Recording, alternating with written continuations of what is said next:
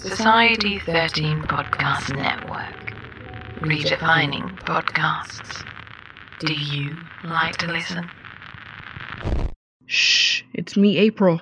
You know, from Virginia, we need to be quiet and concentrate. I have my Ouija board out. Let's see if we can contact any spirits tonight.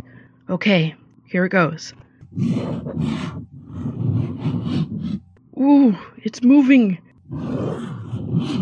T-E-L-L. Tell. T-H-E-M.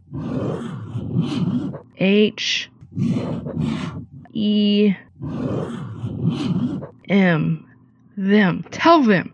The spirits want me to tell you something really great. I'm an executive producer of the History Goes Bump podcast, and you can be one too. This episode is entirely listener-supported. If you would like to be an executive producer like me, then check out the Support the Show tab at historygoesbump.com. Well, we better put this board away before we get caught tempting the spirits. We wouldn't want Denise finding out. It's getting pretty spooky outside too. Wouldn't want you getting caught in a storm. Oh my goodness, what was that noise? Who turned out the lights? Ah!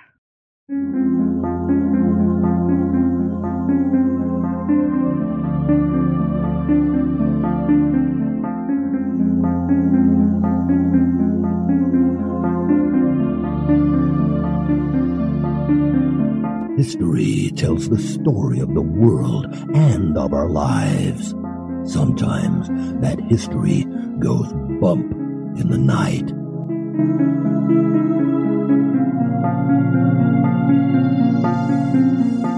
Broadcasting from the center of oddity and the supernatural in Central Florida, it's the History Goes Bump podcast. Hello, you spooktacular people. Welcome to this 208th episode of the History Goes Bump podcast. Ghost tours for the theater of the mind. I am your host, Diane. And this is Denise. On today's episode, we are bringing you a location that was suggested to us by our listener, Sarah Norton, and that is Fort Henry up in Ontario, Canada. So we're going to Canada today, Denise. Perfect. I love going to the north in the summer. Or via the podcast. And Sarah will be joining us towards the end of this episode to share with us a little bit about her experiences at this location. We want to welcome to the spooktacular crew, Lisa. Hey, Lisa. Valerie. Hi, Valerie. Michael. Hey, Michael. This is a great name. Athanasia. Hello, Athanasia. And boy, am I glad she told me how to phonetically say that, so hopefully we got it right. Victoria. Hey, Victoria. Cheryl with a C. Hey, Cheryl with a C. Ashley. Hey, Ashley. And Tracy. Hi, Tracy. And now, this moment in oddity.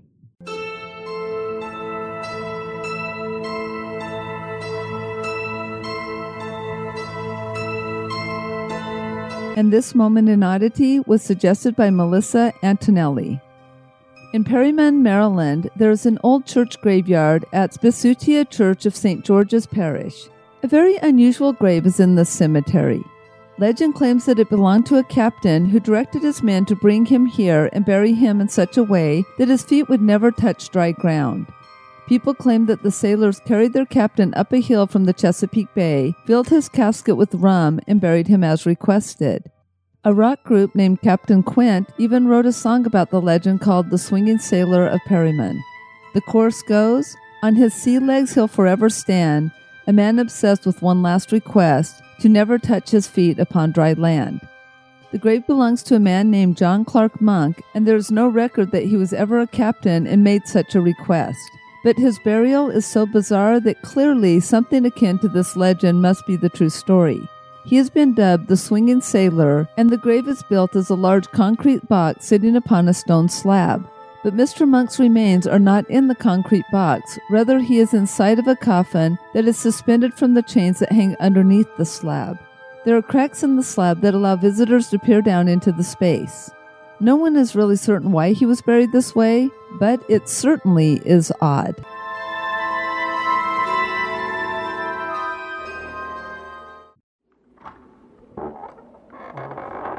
Welcome, We have been expecting you. And now, this month in history.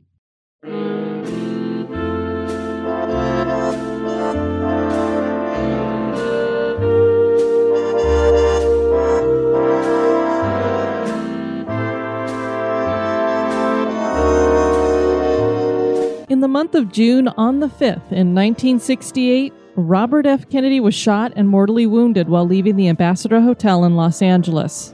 His brother, John F. Kennedy, had been assassinated 5 years before as well. He had served as Attorney General under his brother and resigned in 1964 so that he could run for the Senate.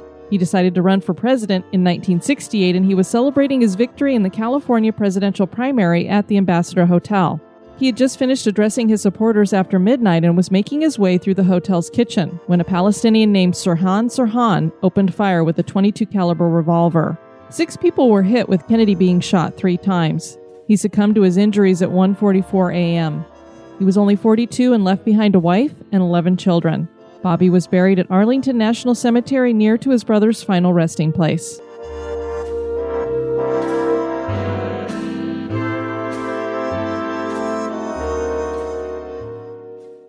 Fort Henry was built during the War of 1812 in Ontario, Canada.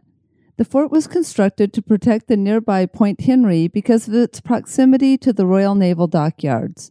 The fort that stands today is not the original. It was fortified later on to protect the waterways even more thoroughly. Today it is an UNESCO World Heritage Site and a living museum. There are more than just the living here. The fort also seems to harbor spirits from the past. Ghost tours are hosted, and dozens of people have claimed to have had paranormal experiences. Join us as we explore the history and hauntings of Fort Henry. Fort Henry was built along a vital trading route near the mouth of the St. Lawrence River, and the fort protected communication between Kingston and the eastern settlements of the area. French explorer Jacques Cordier had explored the Gulf of St. Lawrence on 3 separate voyages in the 1530s and 1540s. He gave the country of Canada her name. It was the Iroquois name for settlement. Cartier blazed a path for colonization by France and began some limited fur trading with the First Nations that lived along the St. Lawrence River. He was not as successful with trading because he focused on furs used as trimming and adornment rather than the coveted beaver pelt. He was ultimately seeking the northeast route to Asia.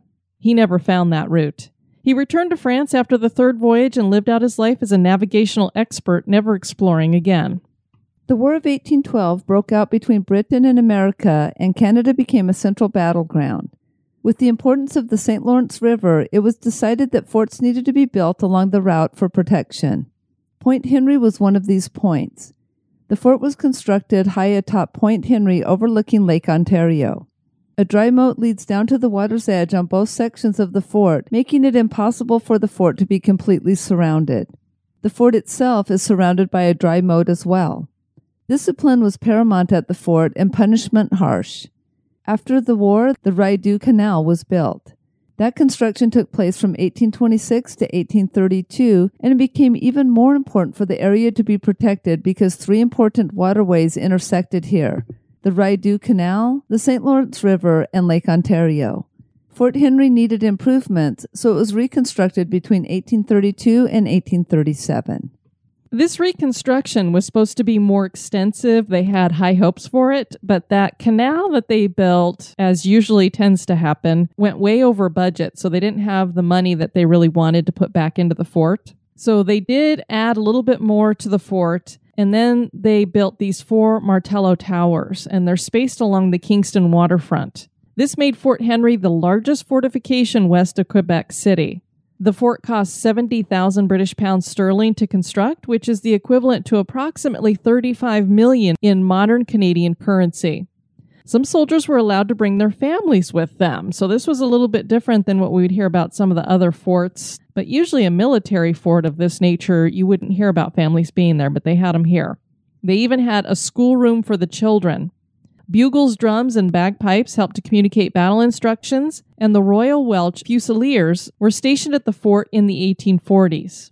Today, the mascot of the fort is a goat named David, and he represents the Fusiliers. Can you imagine naming a goat David? No, it's kind of cute, though. This group was one of the oldest infantry regiments of the British Army, and it's part of the Prince of Wales Division. A fun fact is at the surrender of Yorktown, the Royal Welch Fusiliers was the only British regiment that would not surrender its colors after the British lost at Yorktown. They smuggled their flag out, tied around an ensign's waist. They're like, we're taking it, we're going to hide it. You're not getting our flag. By 1870, the British no longer had use for the fort and they abandoned it, so Canadian troops moved in and stationed themselves there until 1891. Neither the original fort or the second one ever came under military attack. There was not much use for the fort after that time, and it fell into disrepair until 1936. Ronald L. Way started an effort at that time to turn the fort into a living history museum, and in 1936, restoration of the fort was begun as a make-work project during the Great Depression. It opened on August 1, 1938, and cost over $1 million. Prime Minister Mackenzie King officially opened it, and it was dedicated to all the British soldiers who had served within its walls. During World War II, it was closed to the public and used as a prisoner of war camp. It was known as Camp 31. It was reopened to the public in 1948. It has been named as a National Historic Site, and today the former military quarters have been transformed into a restaurant and bar. The fort is like a little village with displays, and there's even a working bakery. They host tours, conduct demonstrations of fire and cannons and troop movements, and the top of the fort offers great views of Kingston. Denise, I like watching some of these demonstrations with the troop movements because they look really cool and everything. But when you think about the fact that they would use these in battle, it was kind of like the Redcoats when they would do their little marches and do everything in a line and very regimented. It's a really stupid way to fight. Yes, so not a smart way to fight. It looks good to display pageantry, but when somebody's shooting at you, you better just duck. Exactly. I love watching them flip their guns and do all kinds of things together. But yeah, when you're out on the battlefield, you listen to your leader and run like hell.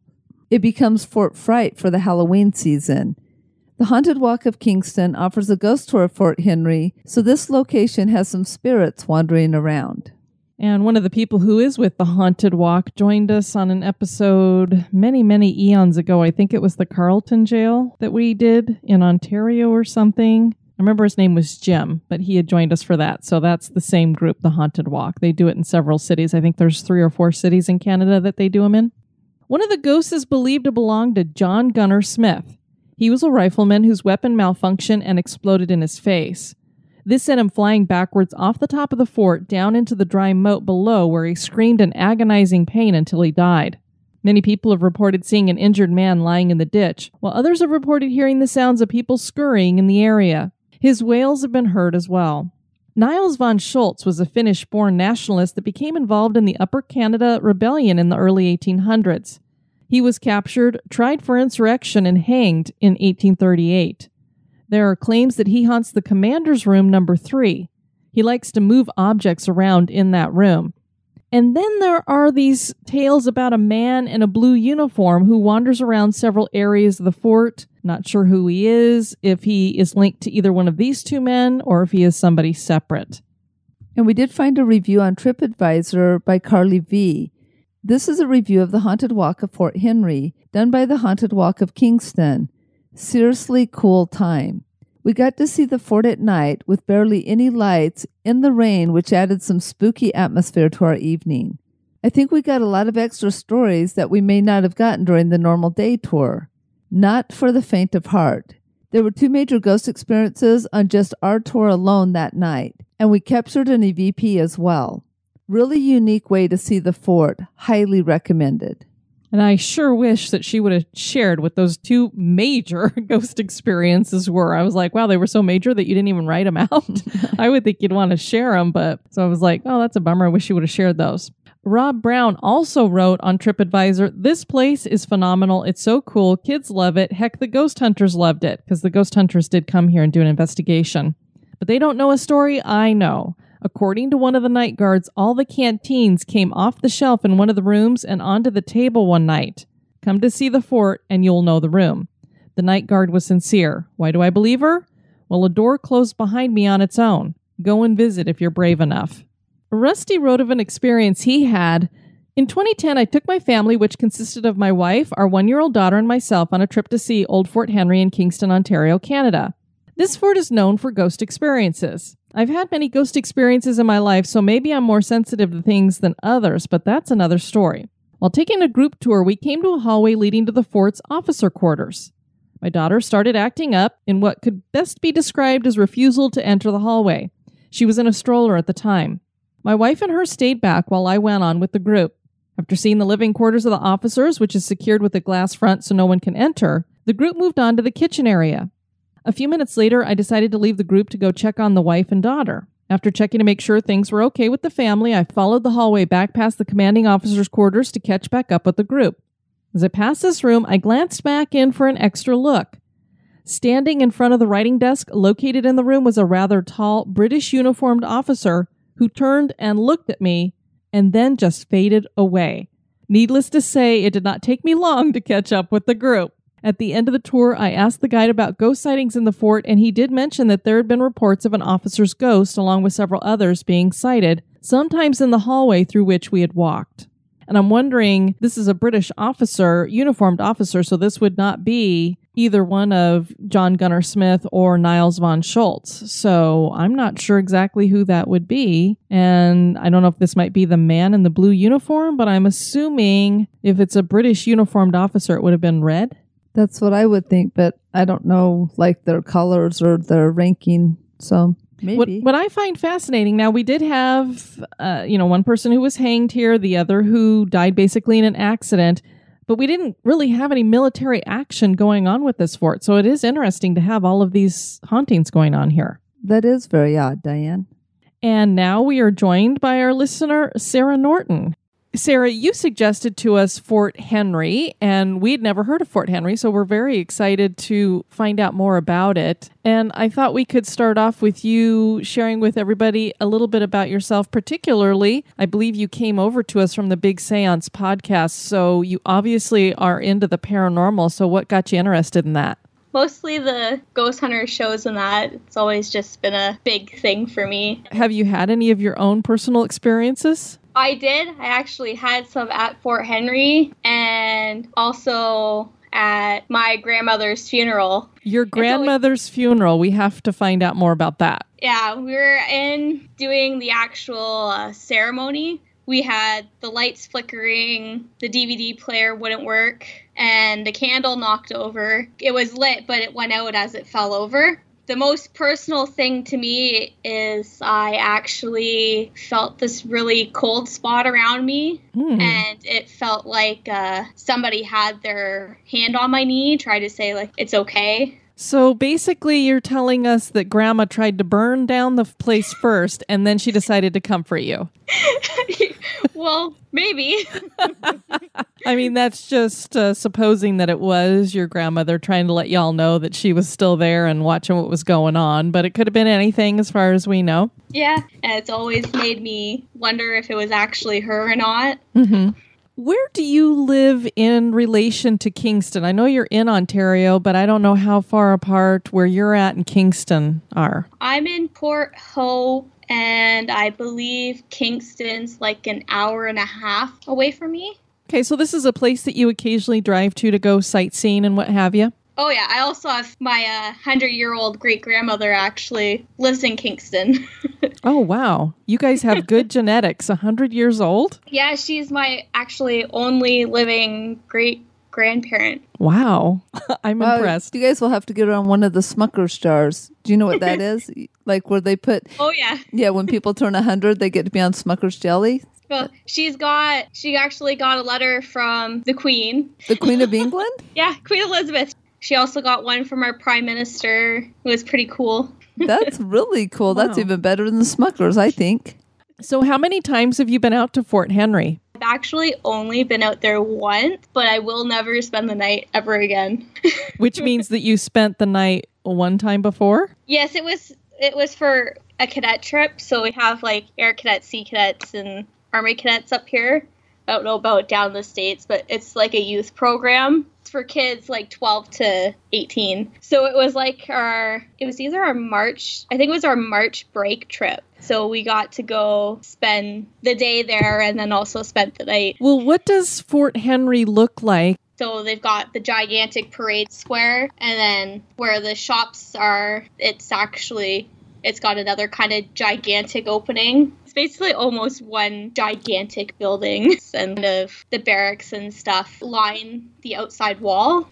Do they have a lot of things set up so that you can walk around it and see what it was like during the time that it was open as a fort? They have like a schoolhouse set up, the area where kind of quarters set up with fold out beds, and you can wear the old time jackets. In the main part by the parade square, they've got the tunnels underneath. Then they've got the main area is where they have the school stuff and that on the main floor. And then up above that, they have more rooms that have more of the museum type stuff in it. So they've got old stuff they used back then. So when you were there, did they talk about the ghosts, or is this just something that you experienced and went, oh my gosh, this place must be haunted? Well, they did have this kind of mini ghost tour. Now for you personally, what did you experience?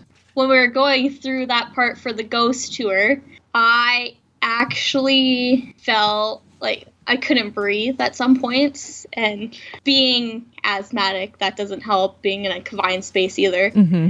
But there was that, and it felt really cold. And this was just standing in front of that captain quarters area, because it's 3 rooms and it's booked off, and it's just the one in the middle. And it just, I kind of felt like somebody was staring at me. Okay. So you just had this really weird feeling like somebody was watching you. Oh, yeah. And then the cold spot, did it feel like a cold spot when you said it was really cold? I don't know if anybody else felt it, but to me, the whole room felt cold. It was early spring, so I don't know if that was probably why. It went from being a normal temperature to you then to a cold temperature. We were allowed to wander a little bit beforehand, and the first time I went in there, it was perfectly fine. Okay, so this is definitely, it was a change in temperature for you. Oh, yeah. Now, do you consider yourself to be sensitive? I'm honestly not sure. Okay, so it was just something that maybe it just decided you were the one it wanted to go after. So what else did you experience? Well, after that, we continued the tour through. They explained the different stories. The room that the boys slept in, they actually, I think it was used as a prison room, and somebody dug their way through the wall, but it was all blocked off, and then it comes on the other side of that wall. It comes down where you go down into the tunnel, the tunnels, and then we went into the one gunnery chamber, and there was this door that I believed it probably led on to more of the rooms and stuff, but it was blocked off with a door and it was locked. I first started by standing by that door. So it was pretty, I believe, if I remember right, it's a pretty small room.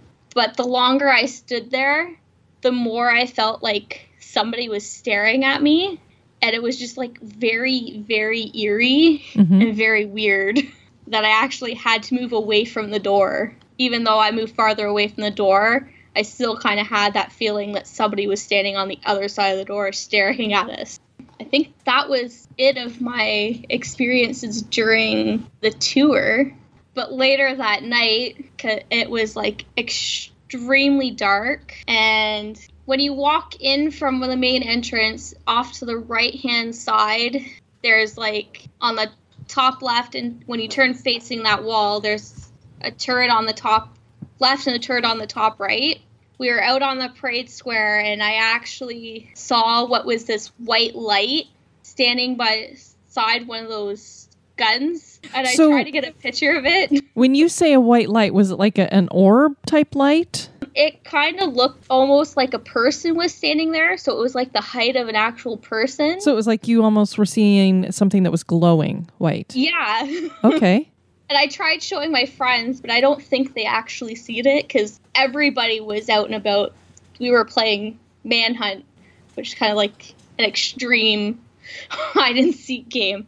I tried to get a picture of it, but the camera was kind of crappy. When they do the tour there, they say that there is a ghost that they refer to as the Wandering Man, and that is where he likes to hang out, is right there on that parade walk. So you see this shimmering kind of white figure, and you don't take a picture of it. Did it just disappear? Well, I tried to take a picture of it, and I guess I had the flash on, so it didn't really capture it, but it seemed to that after the flash went off, it kind of disappeared. And you didn't see it again after that? No.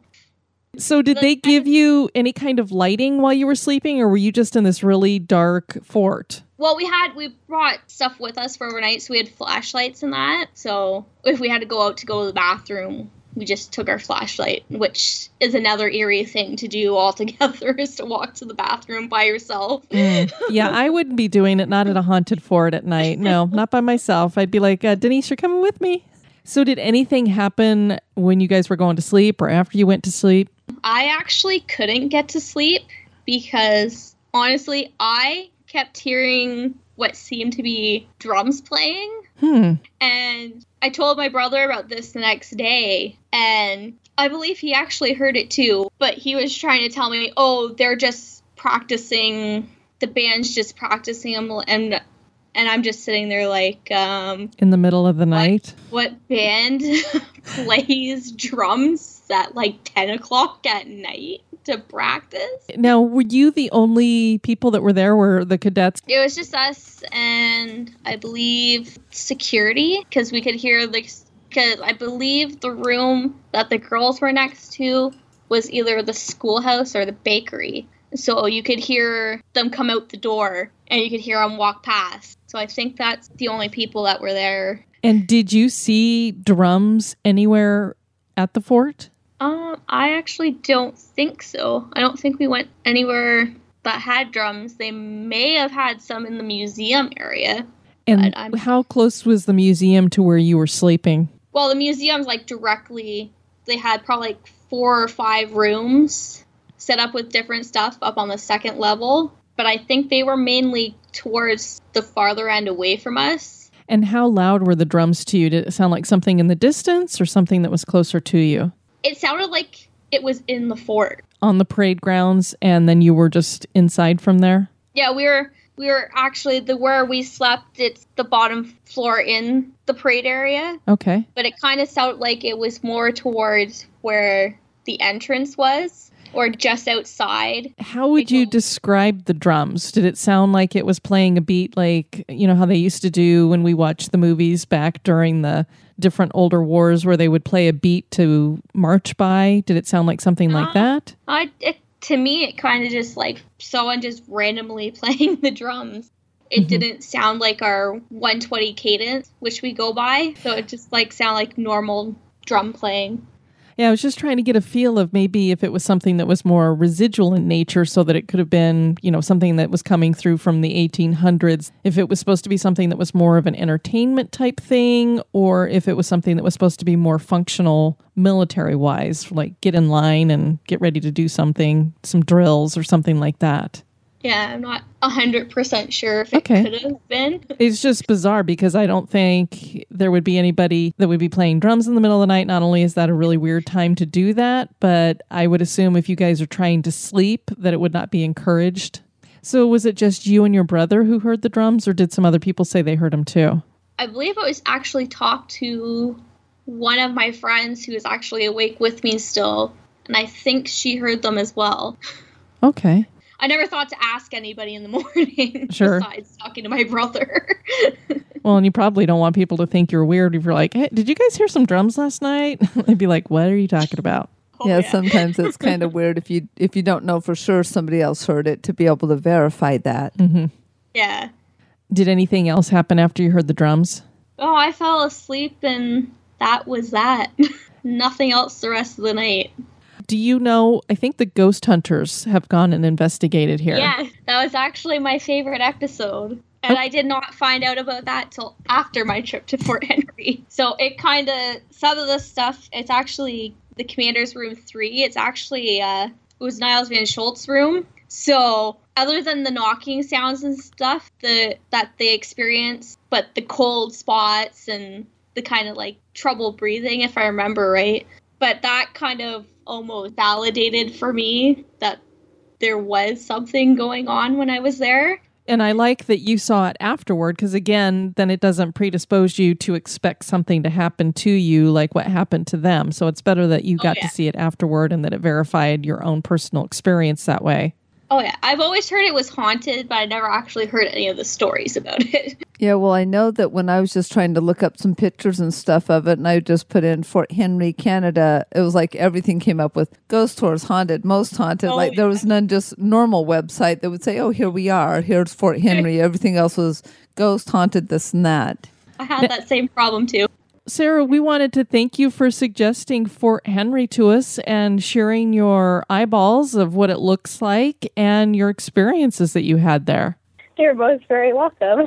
Have a great night. Yeah, have fun. Well. All right, bye-bye. Bye-bye. Sarah definitely felt as though something creepy was hanging around the fort. The haunted tour has recorded dozens of experiences. Is Fort Henry haunted? That is for you to decide. Another place to check out there in Canada, Denise. Another one of our forts. Or we're starting to need to do more than one road trip a year, I think. On our next episode, we're going to be featuring Tilty Abbey, and this was suggested to us by Bob Sherfield, and it's a place that he visited, and he sent me a whole bunch of pamphlets on it, so we're looking forward to bringing that to you guys. So we'll be going across the pond again. Cool. I have another podcast for you guys to check out. It is called the Not Alone Podcast. This one has a lot of creepy stories in it, a lot of oddities, UFOs, werewolves, ghosts, you name it. They've got that going on there. Really great production. I've been enjoying a binge of that show, so I encourage you guys to check it out if you're into that kind of thing. And as this episode drops, we are at the Haunted America Conference 2017. And hopefully we have been sending out some live shots to all of you guys on Facebook over in the Spooktacular Crew. We've been taking video, and I have a feeling we're going to have a bonus cast for our executive producers as well. We have a couple of reviews to share from iTunes. The first one is from Froggy Fangs. History and Hauntings, 5 stars. This is one of the first podcasts I ever listened to, and years later, it's still one of my favorites. Diane and Denise have sweet voices that take us all over the world to learn the history of a particular location and then the hauntings that occur there. It's always interesting and fun, and it's generally appropriate to listen to in front of kids. My 8-year-old daughter only got spooked once when they were talking about a kid who had been murdered. Otherwise, she's never heard anything that was inappropriate for her. There we go, another kid, Denise. And 8, I think, is probably the youngest listener we've had. I can't remember, but keep listening, our youngins. If you love history and you love stories of the paranormal, try it out. I know that was a review from Jen, so thank you, Jen, so much for that. And then from the podcast Popcorn and Pod People, because reality is strange and wonderful, 5 stars. Diane and Denise take listeners on a tour of all things eerie and bemusing in history. They explore times and places with an eye for the subjective effects of each upon the sojourner. There are some great trips through the bazaar that will have you wanting to curl up with a nice cup of tea and a comfy quilt. Everyone at my house loves to listen. Well, thank you so much for that. We appreciate that. We want to thank you guys for tuning into this episode. I have been your host, Diane. And this has been Denise. You take care now. Bye-bye. This episode has been brought to you by our executive producers. We'd like to welcome new executive producers, Athanasia and Miriam Waller. Thanks. Fan of the show? Subscribe to the show on iTunes, Stitcher, or your favorite podcast catcher. We would greatly appreciate your review at iTunes as well to help the show grow. Thank you.